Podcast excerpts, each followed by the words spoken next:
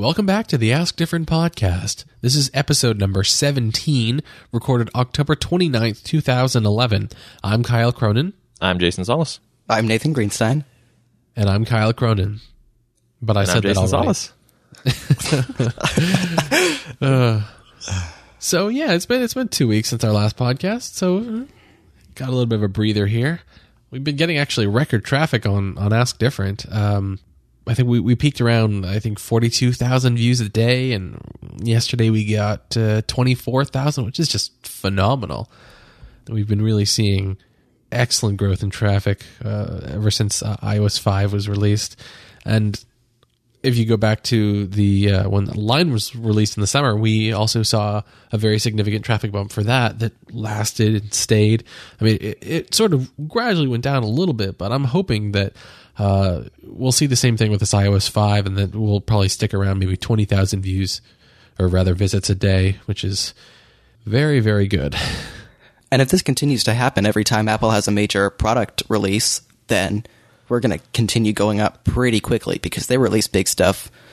You know, there's probably every year there's going to be either a new iOS or a new Mac OS 10 update. And so if we continue to see this kind of traffic increase for each each one of those major, major releases, that should be a pretty consistent source of growth. Yeah, I'm really hoping for that. I kind of predict that iTunes Match coming out might bring its own interesting array of questions just because there's the does it or doesn't it stream question. There's invariably going to be false positives and other similar issues, and uh, that has a that has a good potential to bring some good content back to the site. Yeah, one of the things that I really think helps us is Stack Exchange has excellent uh, search engine optimization. So when a new product comes out, someone asks a question about it almost immediately on our site, and people try to answer it. And if you know if we get you know the question and the answer, and then it gets indexed by Google, and then people start searching Google for the same question because it's a new product and you know they need to know the answer, then suddenly we rank pretty high on the on the search results. And uh, this is definitely a by design thing of Stack Exchange that works very, very well. And so one of the things that we always try to do is that whenever there's a big thing that comes out, like like Lion or, or iOS five or something, that we try to seed the site with uh, well first well le- legitimate questions like if you have an actual question by by all means ask it. But also we try to anticipate some questions that people might ask about it.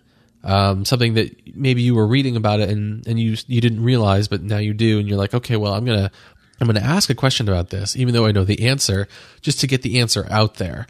And so we, we Such really, as? How do I reverse the scrolling direction back to normal? or yeah something like that. And how to uh, re-enable key repeat instead of the accented characters picker. And the uh, Jeopardy questions where you, you ask and answer are Stack Exchange approved, and they really are, I think, an important part of seeding the site for a big release. Because a big question, you know, if uh, if you're not sure it's going to get an answer, then you should, if you know the answer, you should put it in yourself because people coming from Google are probably not going to be particularly interested in a question without an answer.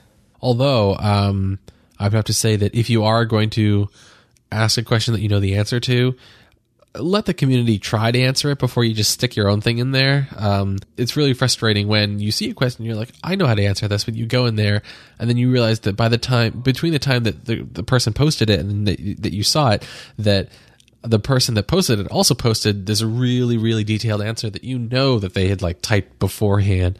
And it's hard to compete with that. So you know if you if you want to ask an easy question something that you may necessarily know the answer to that's that's fine. Just know give some members of the community uh, the opportunity to answer it before you put put your own answer in there i just think that's that's a little bit of a common courtesy And this is also one of the reasons why Stack Exchange prevents you from accepting your own answer.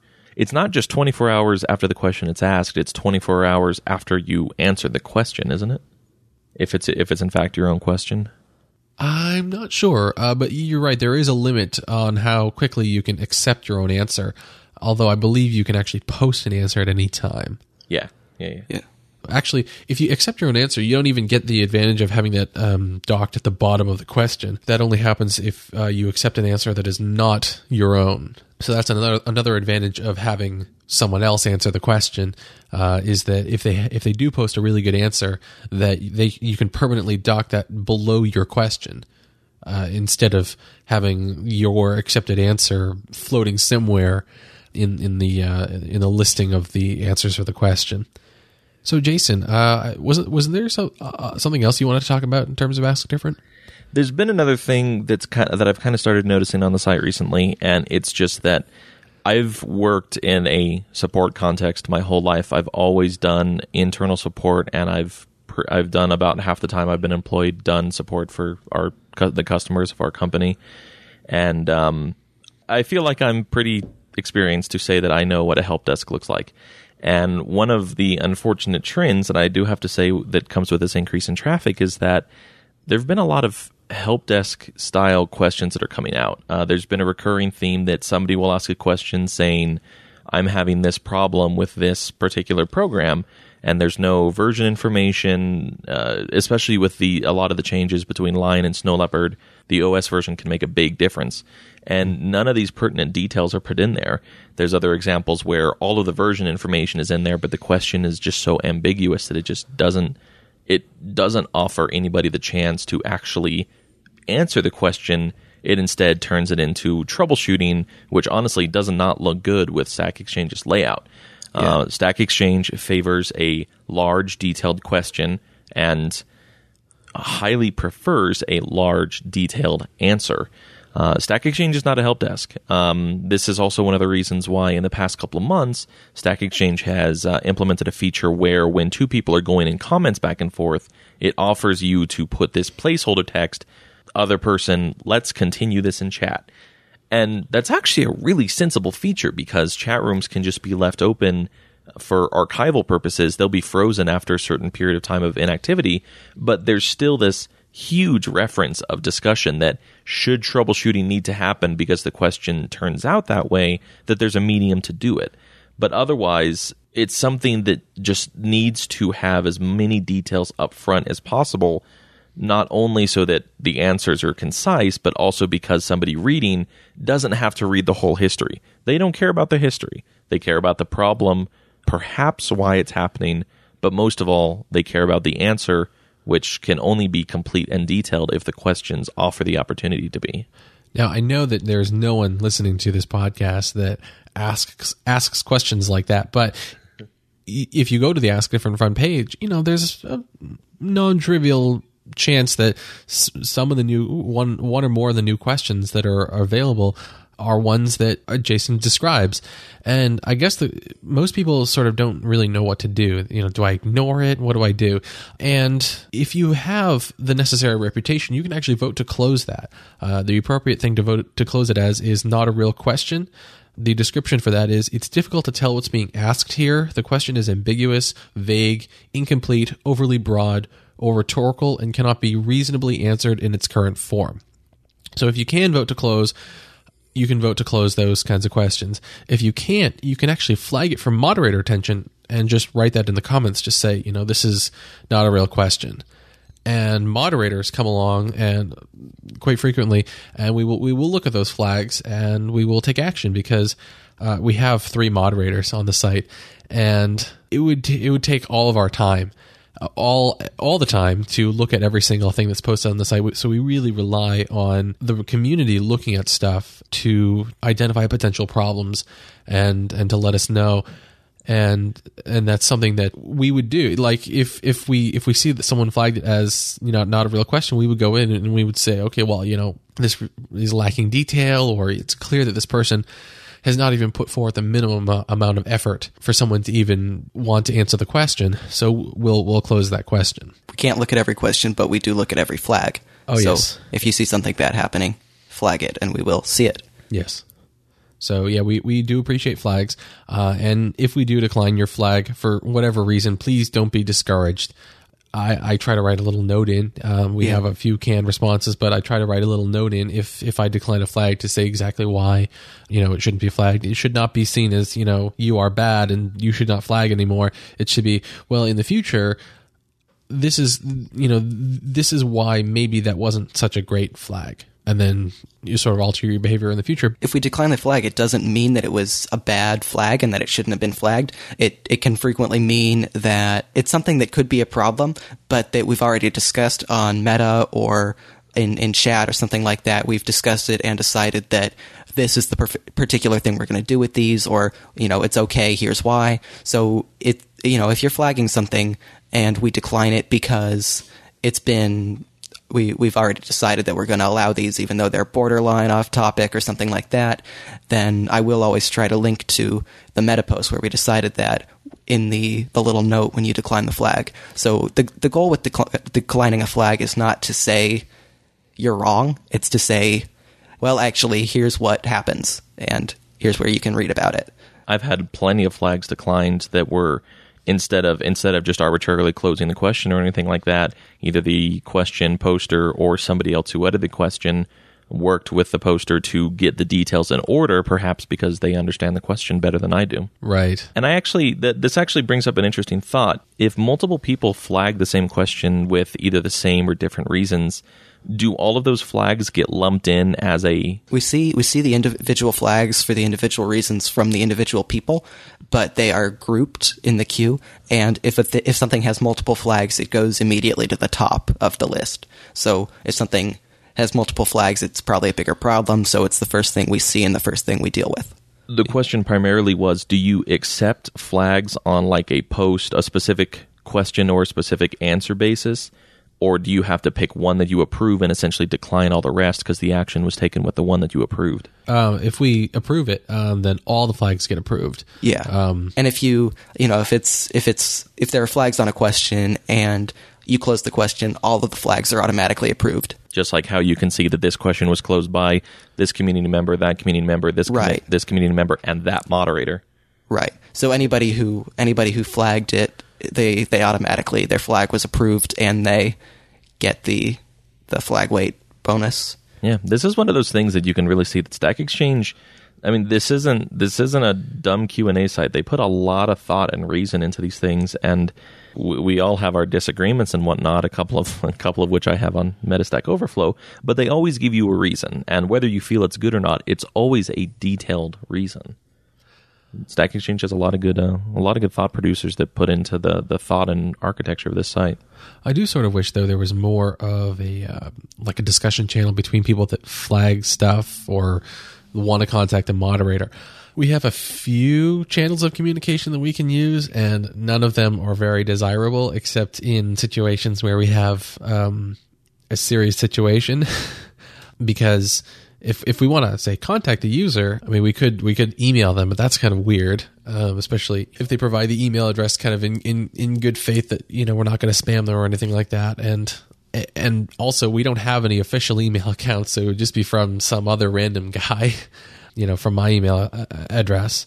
Uh, there is an official way to contact someone, but that's for things like suspension and stuff, and all that communication gets uh, CC'd to the community team. So uh, we don't want to use that channel unless we absolutely have to.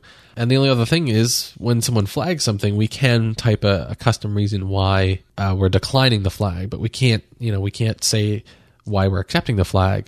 And I think that if there's multiple flags on a question and we decline it, first off, I don't think that's ever happened. If there's multiple people flagging something, then I think that uh, that we recognize that there's enough of a problem to do something about it. Uh, The tiny things in iOS 5 question comes to mind. That's been flagged two or three times. was it well simultaneously? Um, I think there were two that first morning, and then there's been like another one a couple days later or something like that. Well, most of the time, I should say, if something's flagged multiple times, that you know we, we take it very seriously. But I don't think you can type unique messages to each person. Not Yeah, that you no, really can't. need to, but so yeah, the, the lines of communication, uh, you know, between users and moderators aren't what I would hope for. Um, uh, to that, I can only say if you have any questions or issues or concerns or whatever. I mean, I, my email address is public information. If you go into my user profile, you will find it right there. And so, if you need to contact me for any reason, uh, you just send me an email. I got an email the other day from someone. Uh, I had deleted his answer because it wasn't an answer. It was just, hey, I was having this problem too. so then I get an email that says, "Can you undelete?" I I've solved the the issue, and so I go in and I notice that he's edited his deleted answer and put in an actual answer. So I undeleted it. I said, now that it's an actual answer, I'm going to undelete it, and it, it, it just works really well. But it's you know I would rather people email me um, because I'm willing to receive email, and if someone sends an email to me, then I can definitely send it back, uh, send an email back. But I I'm not particularly fond of just emailing people unsolicited about stuff unless it's a big thing. And same same goes for me. I'm fairly sure I've got my email in my profile. I should double check that. But if there's any, you know, if I deleted your question or whatever, send me an email. We can talk about it. You know, ideally you would just flag it. But if you're if you don't have the reputation to to flag a post, then by all means just send an email. yeah, uh, Nathan, you you you have to put your email address in the about me sort of section. Isn't it? No, Oh, all right. Well, I'll do that. well by the, by the time the I- show goes out, it will Yeah. be in there. I'm Yes. just sort of saying. Yeah. And of course, there's always the points to bring up, and that there is also uh, the meta sites for asking questions. I know a couple of individuals have made have pleaded their case there recently, and then the two of you have been on are on chat pretty frequently, and that's a that's a good casual environment. And it may not be the timeliest because you're not using chat unless you're not doing anything else. You're not at your prior obligations or anything of the sort. But there's there's plenty of mediums and there's plenty of uh, means, and the whole the whole ability to uh, at reference someone in chat or in comments if they've been speaking on the post and have a uh, notification go to the global inbox is helpful. And there's certainly a lot of possibilities. Yeah, we get those as well, but I mean, those are obviously public conversations if it's either a comment or in the chat. So, I mean, if it's something you want to discuss publicly, that's that's also absolutely fine. But if it's something that you want to discuss privately, just you know, emailing is great. Sure, choose choose the best applicable medium for the particular issue. Yeah. So the Steve Jobs biography came out on Monday. Jason, you've had a chance to read a little bit of it. What do you think? Yeah, I've gotten. Uh, I've basically read the the way that I would best describe it is that I've read the history of Steve Jobs, and the point that I'm at is right before his tour of uh, his tour of Xerox and the inspiration for the mouse and the graphical user interface and everything else, and just before the the development of the Lisa. It's um, you know, we, we I used an uh, Apple IIe in elementary school, and I've I I know some details about the early origins of Apple, but this has been a really insightful book because it's just kind of it's it's interesting to put a lot finer grained detail into a lot of these things that you hear about.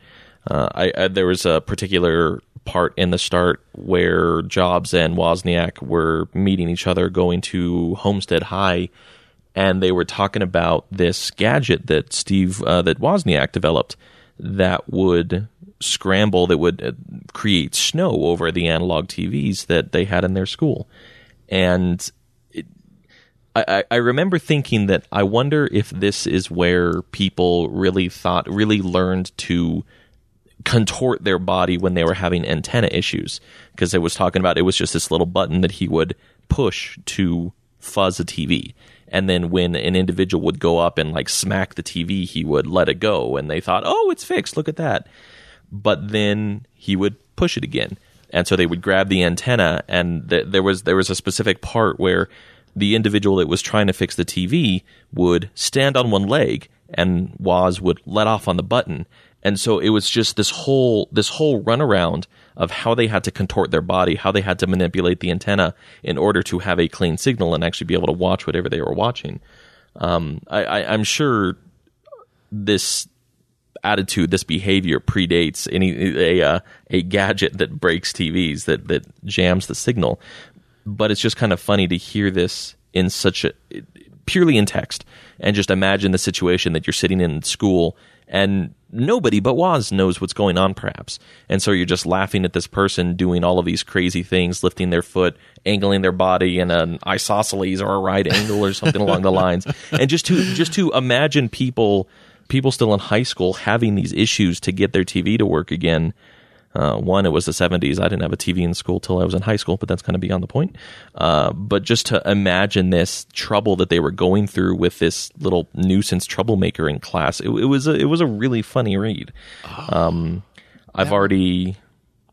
Oh, um, I, I was just that reminds me of, um, when I was in high school, I had Palm devices. Well, Palm and, and the Pocket PC, but they had the little IR thing on there as well. And so one of the apps that I downloaded was a TV remote.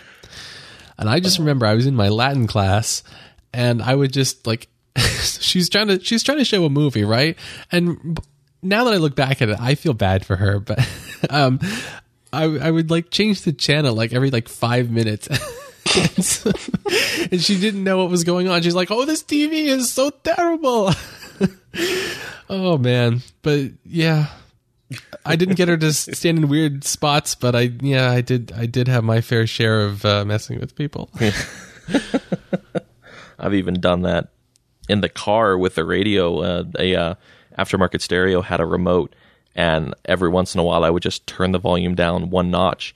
And I remember my dad very distinctly. Uh, so I was turning the volume down one notch like every minute or two, and it was terrestrial radio. And then I think instead of the volume button, either deliberately or accidentally, I hit the input button pushing it to the CD player. And I remember my dad saying, Wow, that's a cool feature. Whenever it detects that the radio station is out of signal and there's another and there's a CD in, it goes to play it. I started laughing so hard. I was like, Nope, that's just me and the remote. I would hope a radio that goes out that starts getting too much interference would just go to another station, maybe another preset. It, yeah, uh, plenty, plenty, plenty of good examples to relate with in that situation. Um, one, another, just a couple of other things that have really stood out is that I've drawn a very odd comparison to Steve Jobs' life as presented in the book, uh, being very similar to Siddhartha, which was a book that I actually read in high school, amazingly enough, because the the details that I remember of Siddhartha were that he was a very he was a very committed, dedicated, persistent individual, and he would get what he wants. Uh, I'm talking about Siddhartha, although of course I'm making the comparison. The Jobs is very similar. Uh, in the very start of Siddhartha, he was at his home with his parents, and he wanted to. Uh, he he wanted to join. I, I, I believe, ironically enough, it was like a Buddhist or some other Eastern religion.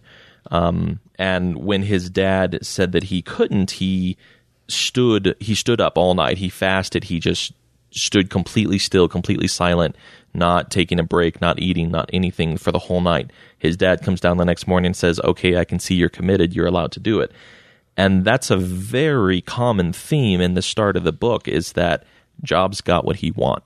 Period. Uh, it, he he would push around. He he wasn't as um pacifist, perhaps. He would uh, throw tantrums and cry and anything along the lines. But he got what he want. Um, he got what he wanted. One of the terms of his adoption, since his parents weren't college edu- educated, was that his uh, his adopting parents would put away for a college fund and send Jobs to college. Uh, he didn't want to go to one that his parents could afford. He wanted to go to Reed in. I feel terrible for missing these details, but I think it was uh, like an art school in Washington uh, or somewhere in the Northwest. And his parents couldn't afford it, but they wound up doing it just for him to attend shortly and eventually drop out of. But there, there's a story of Jobs working on a working on an apple farm, which goes into the origins of the name, uh, backpacking around India and a lot of uh, a lot of Europe for both for work and for pleasure, because there's a big uh, a big religious I'm not even sure I quite know the words for this.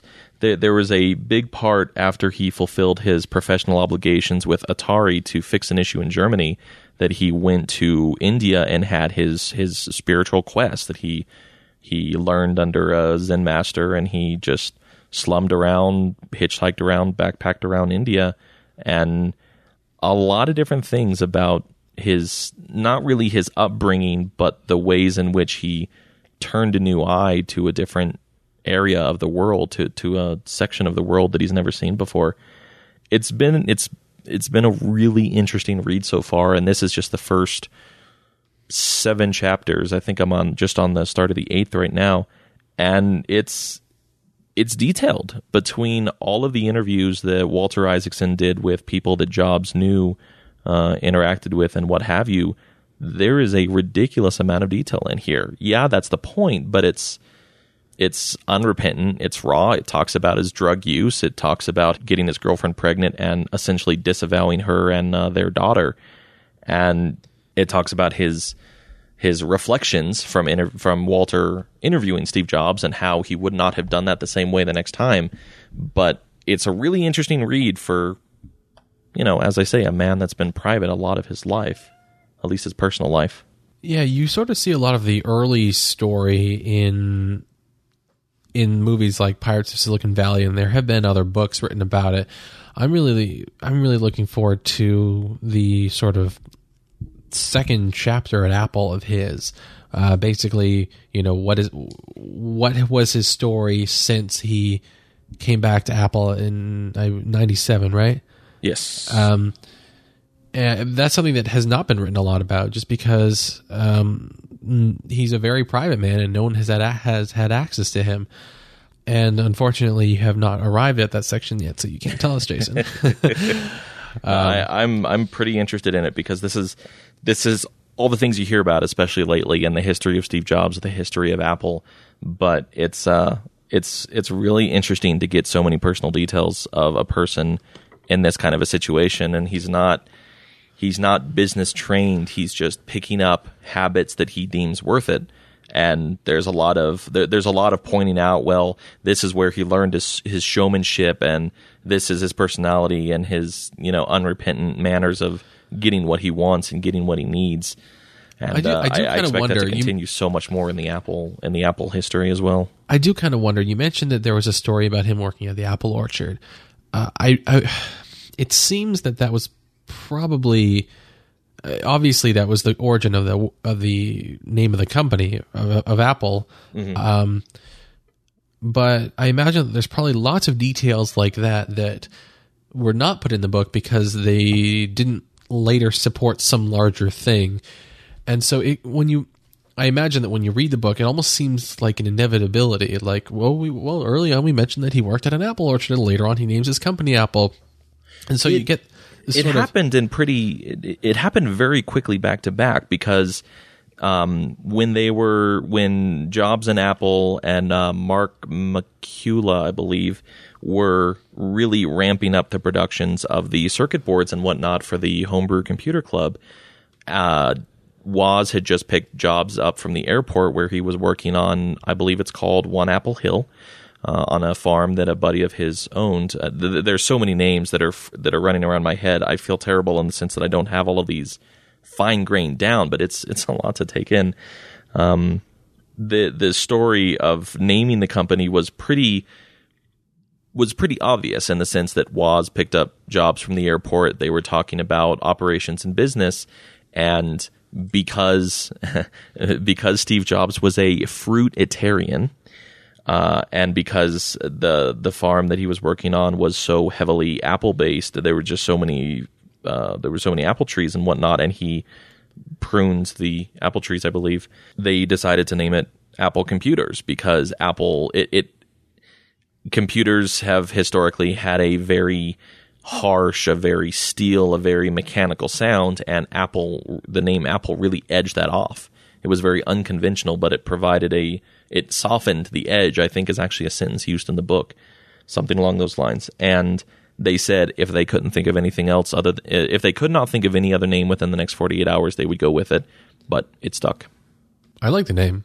It's simple. It's It really is. And now it's no longer Apple Computers Company as they started out with. It's Apple Inc. I actually remember the day that they they put that on their presentation, and it was kind of late in that you know they already had the iPod, and I believe they still they had the iPhone then, but it it did sort of officially mark a transition in Apple's history. Um, you know, we used to be a computer company. Now we are a company that makes you know uh, computers, but we also make iPhones, iPads, iPods, and it just shows a, a difference in focus in the company. web services and digital goods and could, Yeah. people Yeah. people call it more consumer electronics and that's true to an extent even though everything you could call everything they make a computer it's just the media on top of that that they also provide that really makes the difference You know, that's actually that brings up um, an interesting point that I was making a little while ago. Um, so, what is a computer? This is a kind of, microprocessor and a lot of heat. Well, okay. Uh, so there is a site on the Stack Exchange network, uh, Super User, that is f- it's basically for computers. You know, computer hardware, computer software questions. So the the question is, you know, is something on topic, and if about you know is is technology X on topic, um, and the and to answer that question, you have to say, well, is X a computer? And so they made some interesting decisions. They've decided that things like iPads are not computers. Things like gaming consoles are not computers. Mobile phones are also Mobile phones are definitely not there. not computers. But I think that as we go sort of in the future, uh, the line between what is a quote unquote computer, uh, which is you know you you go to Best Buy, it runs Windows, uh, you, you take it home, um, and the and the and the line between something like a like a tablet, like an iPad, or something like a Windows 8 tablet, I think that that's going to be continue to get blurred in the future. Um, because they're saying, okay, well, the iPad is not a computer. Well, why is it not a computer? I mean, clearly there are some people that can do everything they, they want to do with a computer with an iPad. They can check email, they can browse the internet. Some people said, well, you know, it's because you need a computer to connect it to. You need a computer to sync it with with iTunes. Well, with iOS 5, that's no longer the case. So is it a computer now? Is it a computer now by merit of software updates? Well, yeah, that's that's it's kind of interesting. Obviously, they're not allowing Android tablets either. Um, but what about Windows Windows 8 tablets? Are those computers? It's the same operating system as Windows Desktop, with you know tablet version, but it's it's the same foundation and it's the same. The Metro half of it is is the same. Yeah. So, I mean, uh, apparently the the Windows 8 uh, tablet prototypes that have gone out can run old Windows apps, and there are ways to get at like the old Windows desktop. So it's pretty clear that there is, you know, that it is a computer. You know, you can run Microsoft Word on it. You know, you can run Visual Studio on it. It is a computer. But what about I? Th- I think that uh, Windows is trying to make a transition to ARM processors, and I believe that the old legacy apps that were compiled for x86 will not work on ARM. Is is that's the case, right? Mm, Absolutely correct. Yes. So you're going to have basically the same exact interface, but no legacy app support. Is it still a computer? You know. No legacy app support for Microsoft for the first time in what ten years? it's it's it's a lot. It's been a long time, and uh, quite frankly, I think that it's something that Microsoft sh- should have done a long time ago. Uh, their obsession of keeping legacy app support and Windows and all that stuff is, I think, have very much held them back. Um, what they should have done is they should have just done a completely clean break and said, okay, well, Windows, we, we're still going to continue to make Windows and support Windows, and Windows will still be, uh, you know, you buy a box, you stick, you connect it to a monitor, keyboard, mouse. That is a Windows computer. And then they uh, create like a separate product category that is just like a touch kind of interface based on Metro. And so no legacy app support, no legacy desktop, just completely new and, and but make it very clear to developers and say, look, this is the future. Um, this is where we're going to be moving to. We're going to be moving things like Office apps to this platform, this touchscreen um, hybrid platform between like a tablet and a laptop and, and desktop and stuff like that. And over the next few years, encourage developers to write apps for it. Um, and this is not a transition you can make overnight. Uh, Microsoft has actually made one such transition before, and that is switching developers from writing um, code that targets the direct CPU architecture to targeting .NET. And they've got a lot of developers on board, but they've never actually pulled the rug out and said, "Look, now you can only write .NET apps." And I think that there are a lot of legacy software uh, companies that are still selling software that only runs directly on the hardware. Um, I mean, I don't.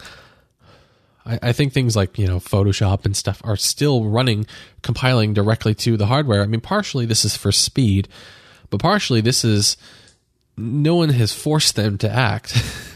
it's kind of like Apple with their Carbon APIs.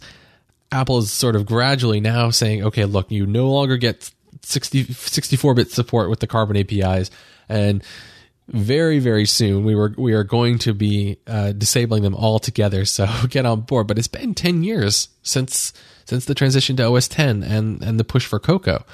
Uh, so these things take a long time. And the sooner you start, the sooner you can be done. And I think Apple's in a really good position right now because uh, they trained developers to write Objective C and Cocoa apps for many years. And then they created a whole new platform, iOS, that was okay, forget all this legacy stuff. That is no longer available. Uh, you can only write Cocoa apps and you can only write them in the sandbox environment. And I think that because of the popularity of the devices that, po- and and and the App Store, that platform has boomed, and and um, they're not burdened by trying to support all this legacy stuff because they were able to start with a clean slate several years ago. I can point to a few examples of app developers that take their iOS built applications and adapt them very subtly for you know just perhaps the difference in interfaces and whatnot, and then re-release them on the on a uh, on an OS 10 targeted environment because it still has a uh, it still has a place. Well, let, us hope that they you know tweak the design a little bit because that's um, uh, interacting with an iOS app on on right. like a regular and that's desktop. my point. That's my Yeah. point in the difference. The difference in the interface. They they can make it a menu bar app. They can make it a windowless app like Sparrow. Sparrow would make a beautiful mail replacement if it's targeted for really making Gmail functions quite a bit better. Uh, and I've actually wanted a good alternative mail app on iOS for some time. That's granted that's the opposite direction I'm talking about, but the point is is that these frameworks are so common and so similar that the work is actually pretty trivial to do so far as I hear, anyways. But yeah, uh, sort of going back to my my ultimate point, I think that um, some of the criteria to determine whether or not something is a computer is a little arbitrary. Like you could say, okay, well, Macs obviously Macs are computers. And Linux, li- you know, if you install Linux or something, that's a, that's a computer. Well, what about Android? Android's running Linux. Well, you know, it's how do you how do you make that determination? I mean, Linux running on Android on, on on on an ARM processor. I mean, does it have to have a keyboard to be a computer? Well, what if you can plug a keyboard in? Like, what if you got something like the the Motorola Atrix, where if you if you hold it in your hand, it's just a phone, but you you can plug it into this little desktop thing, uh, desk dock thing. Sorry, and and you can plug a keyboard and mouse, and you know you got a whole windowed environment. I mean, what is that? Is that a computer? so I think that these these are questions that uh, super users going to have to really think about. something like a Chromebook too, where it's it's um you know running Chrome OS, which is it is an operating system. It's not a mobile operating system, you know, not like a mobile phone operating system, but it's you know fairly limited in terms of access to the file system and and that sort of thing. You know, it's all al- almost all web. So you know, is that a computer if it's just web based? and you know, it, yeah, it has a keyboard, it has a, a mouse or trackpad, I guess, but it's not like you you write apps that work with the file system and that sort of thing. It's it's web. Do we know if they allow Chromebook questions on Super User? I don't know if they do allow Chrome OS. Uh, let's see here. Uh, I don't. I don't see. Oh yeah, they they they do have a Chromebook tag that has five questions, one of which is closed, and that was not as off topic. So appar- uh, apparently, it is on topic for super user. Uh, apparently, their criteria is does it have a keyboard and some sort of pointing device, um, and also five questions. Kind of shows you how popular the Chromebooks are. Or it could be it shows you how many problems there are. Oh, that could be. Yeah, Because like Google said, if you have a problem, just replace it with another one. Yeah, And everything will be right as you dollars a pop. Those things are more expensive than like cheap, low end, regular, you know, Windows based computers Yeah. with, that you can run Chrome on. It's just Google. Gosh, first off, I think that now that um, uh, Larry Page is CEO, I think that he's kind of not as keen on the Chromebooks as uh, um, Schmidt was. Um, so I think that they're probably going to, you know, fade into the night. But I think, come on, 400 like $450 for a Samsung Chromebook? Really? Really?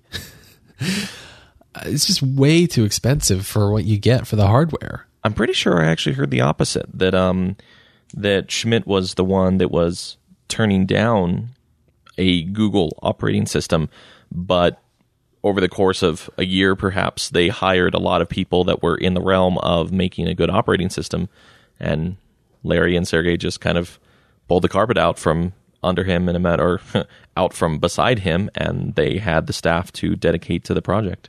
Maybe. Um, I for, I think that I remember from somewhere that uh, back when he was working for was it Sun that he had this this this vision of all these these these dumb terminal clients connected to this main server thing and I think people uh, were drawing comparisons with the the Chromebook and in Google's infrastructure uh, and sort of assuming that he was behind the project. But I, I, I, again, it probably wasn't actually stated for sure, and it's very possible that it's something that you know he, he was either disinterested in or maybe against, and he was he was overruled. Um, it must be a little weird being the CEO, but having like the two founders and primary shareholders like being there every day and you know, you know if if you do something that they don't like, they can just come in and they can just say, "Nope, you're you're doing what we're telling you." Um, I don't think that somebody working at Sun having a vision of dumb terminals connected into the central system is a vision. I think he opened his eyes, and they still have that hardware there. I could be wrong, but businesses of that scale usually have some really legacy applications.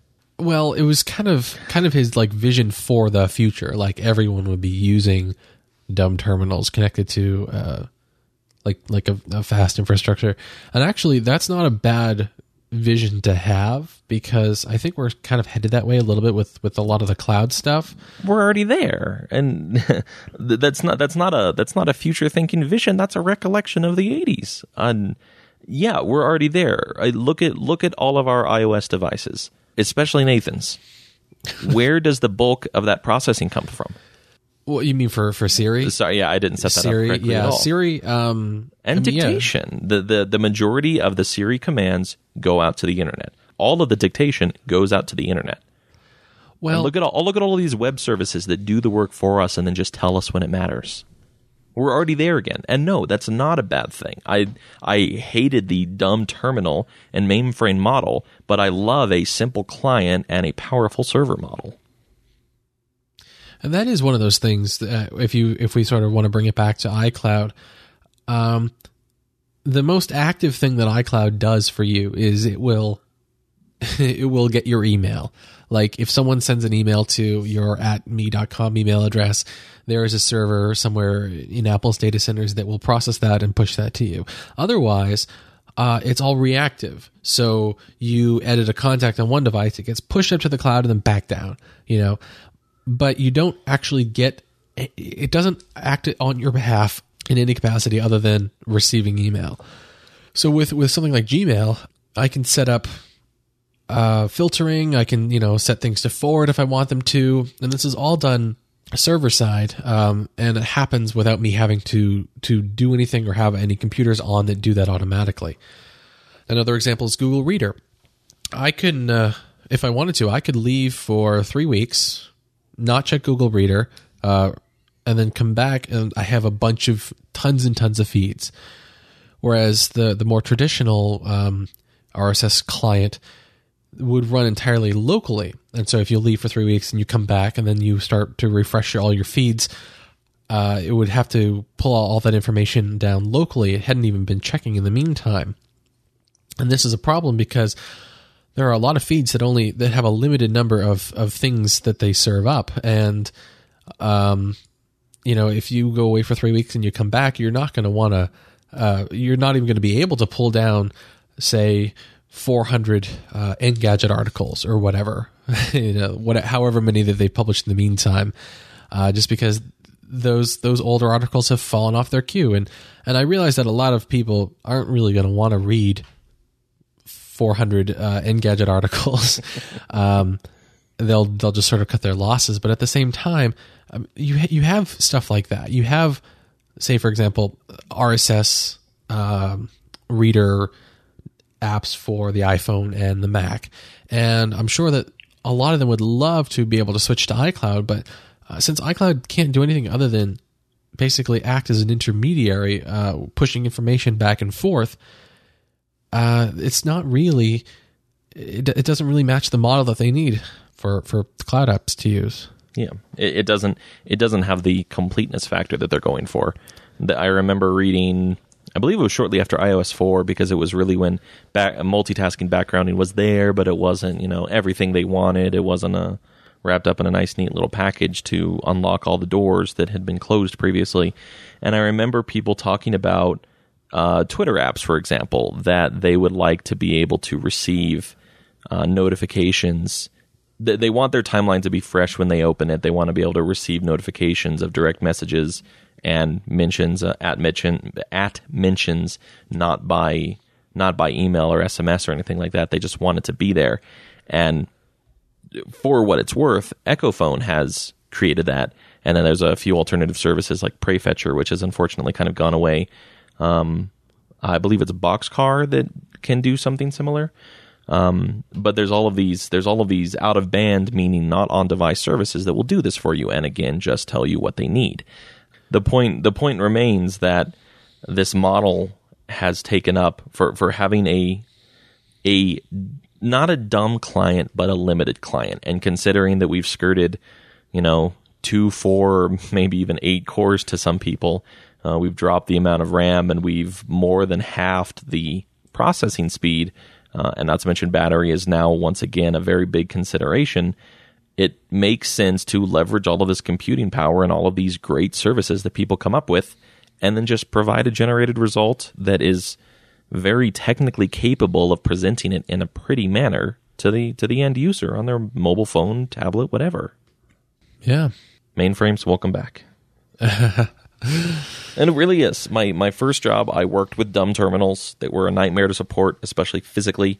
And we we had the mainframes in our office, and they were big, they were cumbersome, they were archaic, and had very strange commands that somehow I still managed to learn. And then we went to the do everything on your computer world, and now we're back. It's just that they're all more technically competent, and the language is actually readable to somebody who didn't spend months and months and months learning it. Yeah, as as connectivity gets better and better, we will definitely start to see even more shifts to uh, doing stuff in the cloud.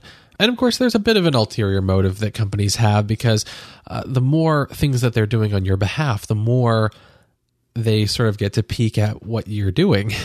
Um, uh, so Horace Dediu made uh, this point on one of his uh, the critical path shows that he does with Dan Benjamin, is that things like Siri uh, and and Amazon's Silk that are transferring some of the processing to the cloud, in addition to offloading the work that your device has to do, they also get to capture that information and aggregate it. And and so Apple, you know, if they if they want to say improve Siri, they know exactly what people are asking it. Um, they they they probably even have the raw audio so they can do better better training and and that's that's good. But they also have a very uh, deep look at what people are are asking their phones for, and you sort of have to wonder is is that something that we want these companies to to start uh, collecting, aggregating, maybe even selling or distributing? Because typically, uh, the the model has been that all that stuff is done locally, and then yes, you can sort of your your service company like AT and T or or whatever will see traffic that's going back and forth. The innocuous version of this is things like Twitter trending tags and trending topics and search engines like I think Yahoo still publishes either a weekly or monthly aggregate search top 10. Um, and that's that's the that's the okay, so this is cute. This is the this is the popularity contest. This is what's happening now or was happening, what have you. But the point is that unfortunately common carrier status is perhaps going away. Uh, this was a pretty big deal with AT&T that split their feeds one to routing it to everybody and second apparently like directly into the NSA offices um, and if it's not if even if it's not political there's plenty of stories about information that's not necessarily anonymous and aggregated being sold to marketers and that's the whole crux of targeted advertising. Um, there is no doubt in my mind that with is silk already out for the uh, for the um the uh, kindle classic whatever the, the low base model's called? No, it's just for the fire, okay um, which I don't think he's even out yet. Right. There's no doubt in my mind that when Silk is out, ready, in use, and everything else, all of that data, if there's a particular product that you that uh, if there's a particular site that involves a product and Amazon has it, they will pitch it to you in the recommendations. That's not necessarily a bad thing, but considering that it's your traffic and we're used to it being a more or less private affair, it can catch some people off guard, and that is that is of relative concern for if it's if it's not something that's bad, but somebody finds a reason to disagree with it. Um, it there's no doubt in my mind that Amazon's going to use it to market to you. That that's and how how good or bad that is is entirely up to the uh, entirely up to the user. Well, also, um, I believe that someone in Congress sent a letter to Amazon to get an idea of exactly uh, what information they were collecting and what they were using it for for the the, the silk stuff. So it does show that uh, maybe there are people in Washington that are concerned about this. Uh, I don't really. I'm not going to hold my breath because it's quite possible that uh, you know it's election time and it's it's time to put up a good show. But yeah, it's it's something that hopefully, uh, if we actually do have um, people that represent us uh, in some sort of governmental capacity, uh, that they're able to to really force Amazon to answer these questions, and if they're if they're doing something unacceptable, then force them to to uh, to uh, comply with uh, certain restrictions, which is, I think, you know, one of the good functions of government. I seem to remember Al Franken sent that letter. He, him, both him and Obama are considered like the the technological, political individuals. Obama with his uh, iPad 2 personally delivered from Steve Jobs and whatnot before it was even released. Um, Oh, you know, what would be a great Halloween costume. Al Frankenstein. I'm sure that's never been done or thought of before. um, I, I seem to remember. I, I know I read a lot of articles about that, and I seem to remember most news outlets were satisfied with the answer that Silk can be turned off, and that if it needs to be private, it can all be rendered on device at the expense of speed and battery, Right. which is, of course, the trade off you have to make with when you're when you're skirting a server side service. What I would like is um, to have some sort of common protocol, whatever, uh, for for typical cloud features, and to be able to specify on devices like I want to use these servers as opposed to these servers for my my cloud operations. So people that you know that are concerned about this you know they can set up their own virtual private servers on on a company that they trust or or large companies if they're concerned about this information leaving the confines of their building they can set up servers uh, within the company that will handle that sort of stuff uh so i i, I do think that um that would be a really good feature to have. Um, the simplest one is, of course, just storing data. Um, if the uh, Amazon S3 protocol were implemented in some sort of standard open source software that you could just install, and then you could say, well, this application that was written to use S3, I want it to use this server instead. And so that would enable you to have complete control over exactly who has your information. Um, unfortunately, there's just such change and such such, rapid change in in the uh, the cloud department of of of technology nowadays that currently it's impossible to capture everything you that you'd want to have from a, uh cloud provider. So our question of the week this week is exactly what are the limitations of geofence reminders in iOS 5? This was asked on October 19th by Jish. And so basically, uh, he poses a few questions. You know, if I'm sitting in location A but plan to leave and set up a reminder that will go off when I arrive back at location A, will that work? Uh, and I live in Manhattan, and my home address stored in my contact information is not what my iPhone thinks my location is when I'm sitting at my apartment. My iPhone thinks that I'm three buildings down and across the street. Will geofence reminders work if I tell them to remind me when I get home, even though home is not exactly where the iPhone GPS thinks that I live?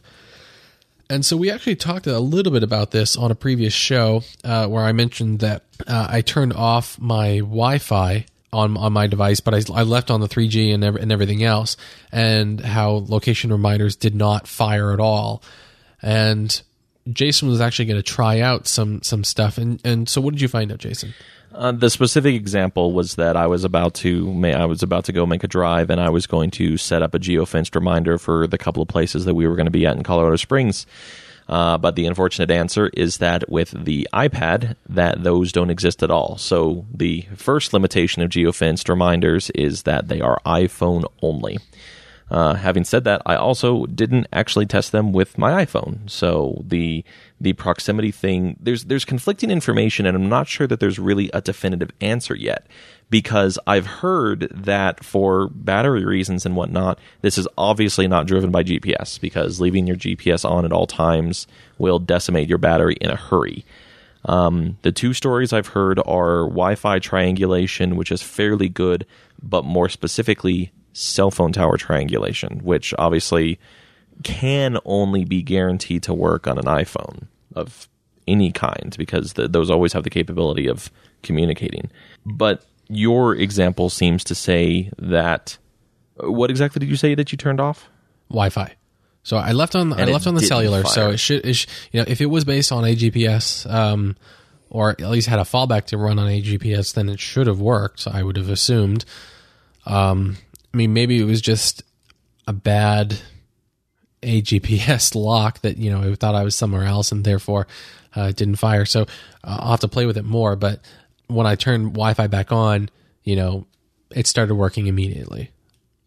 because I've heard that basically because the cell phone functions are always running, um, while not while potentially not as reliable, that it actually the the core services of the phone you basically you register to the location, which is what you do when you make a reminder, and then it is guaranteed to work at least by cell phone triangulation and perhaps more precisely with Wi-Fi triangulation. So I guess the example is before you turned Wi-Fi on, did you look at something like maps and see the confidence level and have it tell you where you might be? No, I didn't do anything like that. I I, I should. yeah, this is. I, I could swear that I read some kind of documentation that talks about exactly what happens when you register for a specific location, and that in order to save battery life, the system, the the, the core services, whatever you want to call them, take over the responsibility of knowing where you are. And when the phone detects that you are in the particular location that your phone that your uh, app has registered for, then it sends a notice into the application that can respond appropriately display a message, tell you to invoke the app to get information, what have you. Yeah, although I should say you, you said something was guaranteed, and I I think that this is we should stress that it's actually not guaranteed to remind you about anything, and I don't think people should use it to be absolutely guaranteed to remind them of some of something, uh, just because there are those inherent um, limitations and potential errors in actually identifying where you are. So Yeah, the, the slip of the tongue. I I, I kind of stopped myself at the same thing right, at the same time right after I said that. I was like, well, not not guaranteed. We obviously just proved that wrong. Um, so the only answer on that question so far is from B Mike, and he says the the interesting tidbit in there is that he says. Uh, to make a reminder, start by turning on at a location and choose when I arrive instead of the default when I leave. Sometimes I have poor location signal and the alarm may go off. Uh, he's essentially meaning prematurely, but that seems to happen very rarely in practice.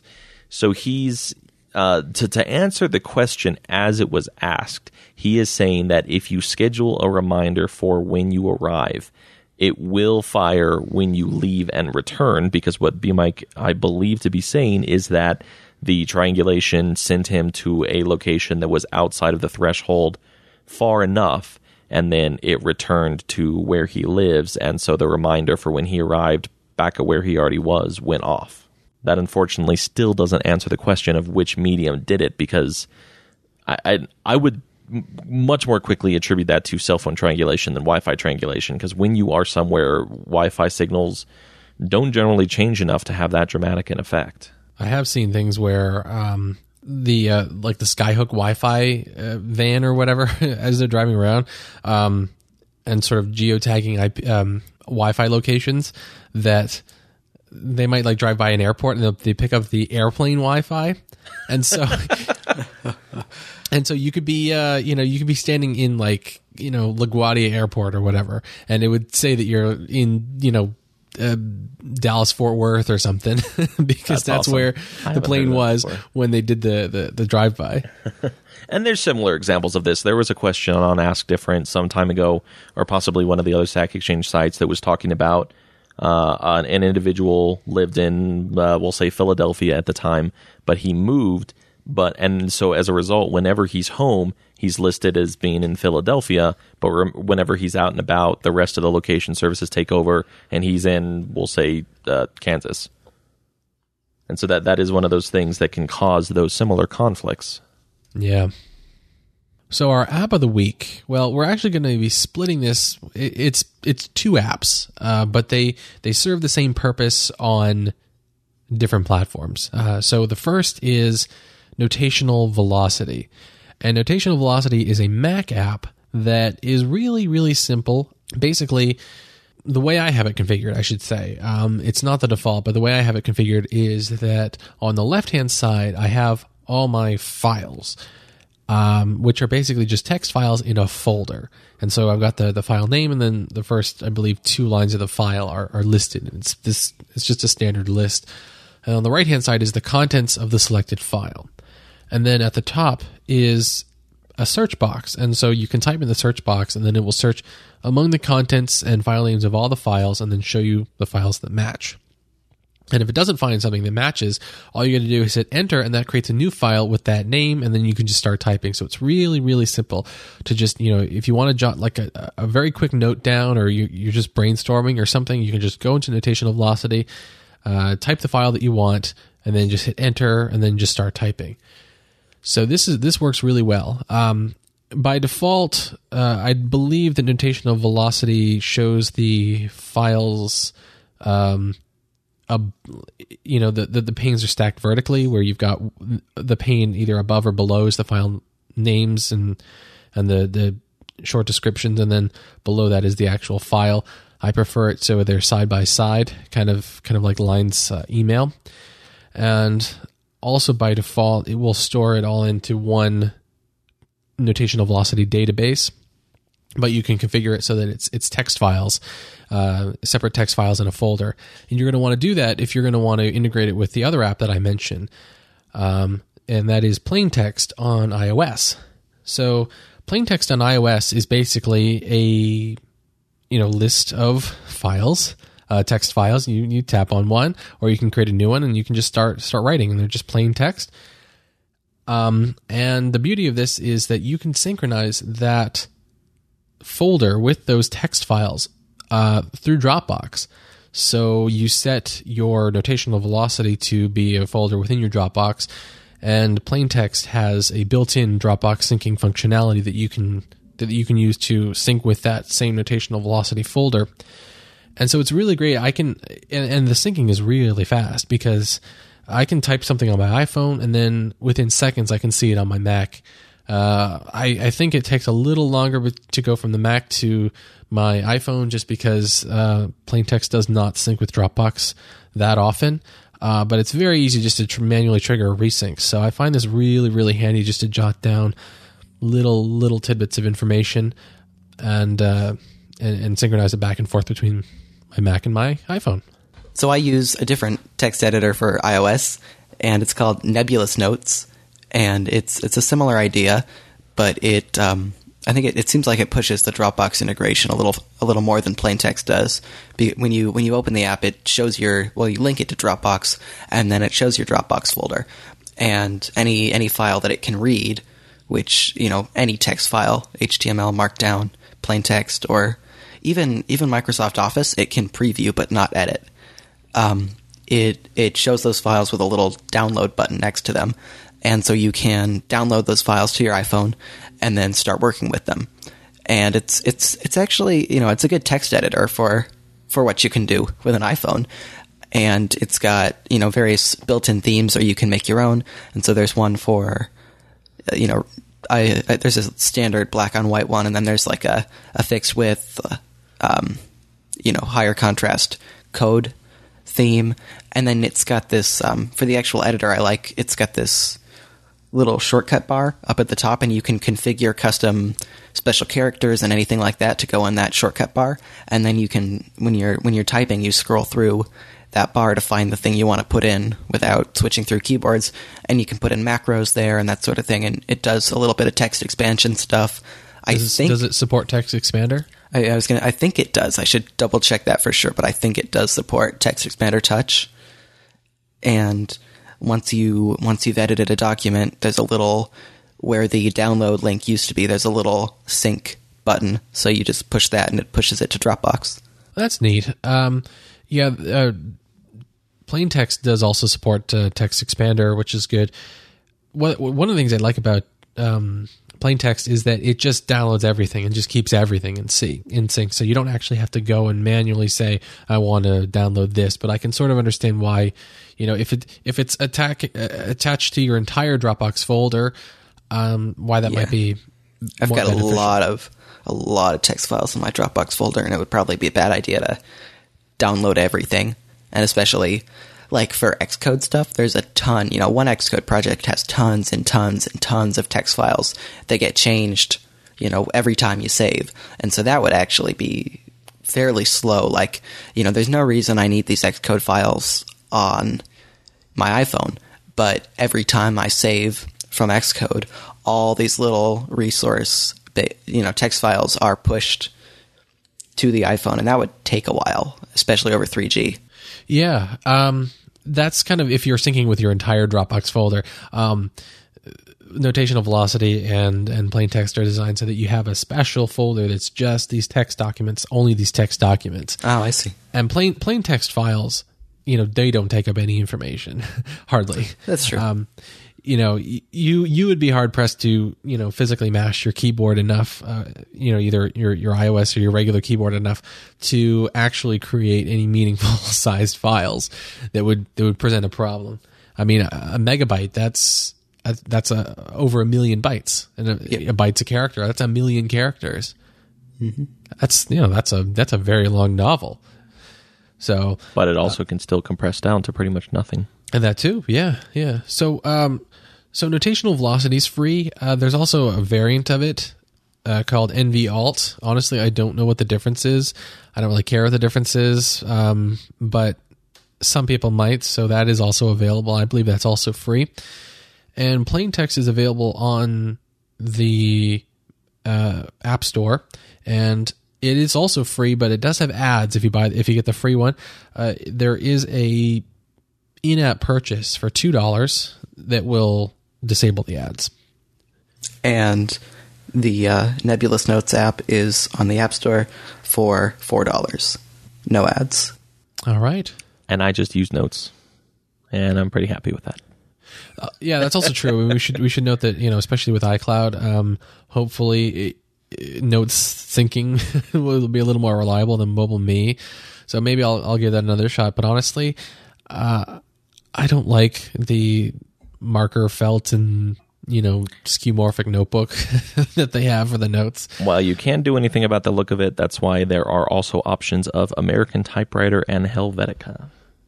Uh, yeah, yeah, yeah. Uh, One other one other quick aside since we talked about Text Expander Touch, um, it'll be a really good day once the SDK is expanded, if it's not already, to support applications being able to change, add, and delete keyboard shortcuts that are now present in the built-in iOS settings app.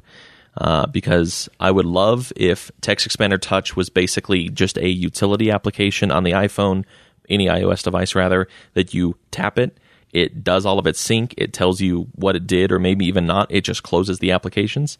And then all of those keyboard shortcuts are updated as needed on my iOS device, and I can use them identically as I would on a desktop. Uh, I know the difference is that you probably won't be able to do images and you won't be able to do things like macros where it actually prompts you for the individual fields that you can fill. Uh, but even to get close enough that you can just put in all of the boilerplate text would be. I, I don't want to retype all of that on my iOS device. I just want it to update based off what I already had. It's going to be a good day when we can finally do that by apps, and Text Expander actually implements that. Well, right now, the uh, built-in shortcuts on iOS 5 can't have a space in them. What? You mean you mean as far as like the keys, but not the values? Right.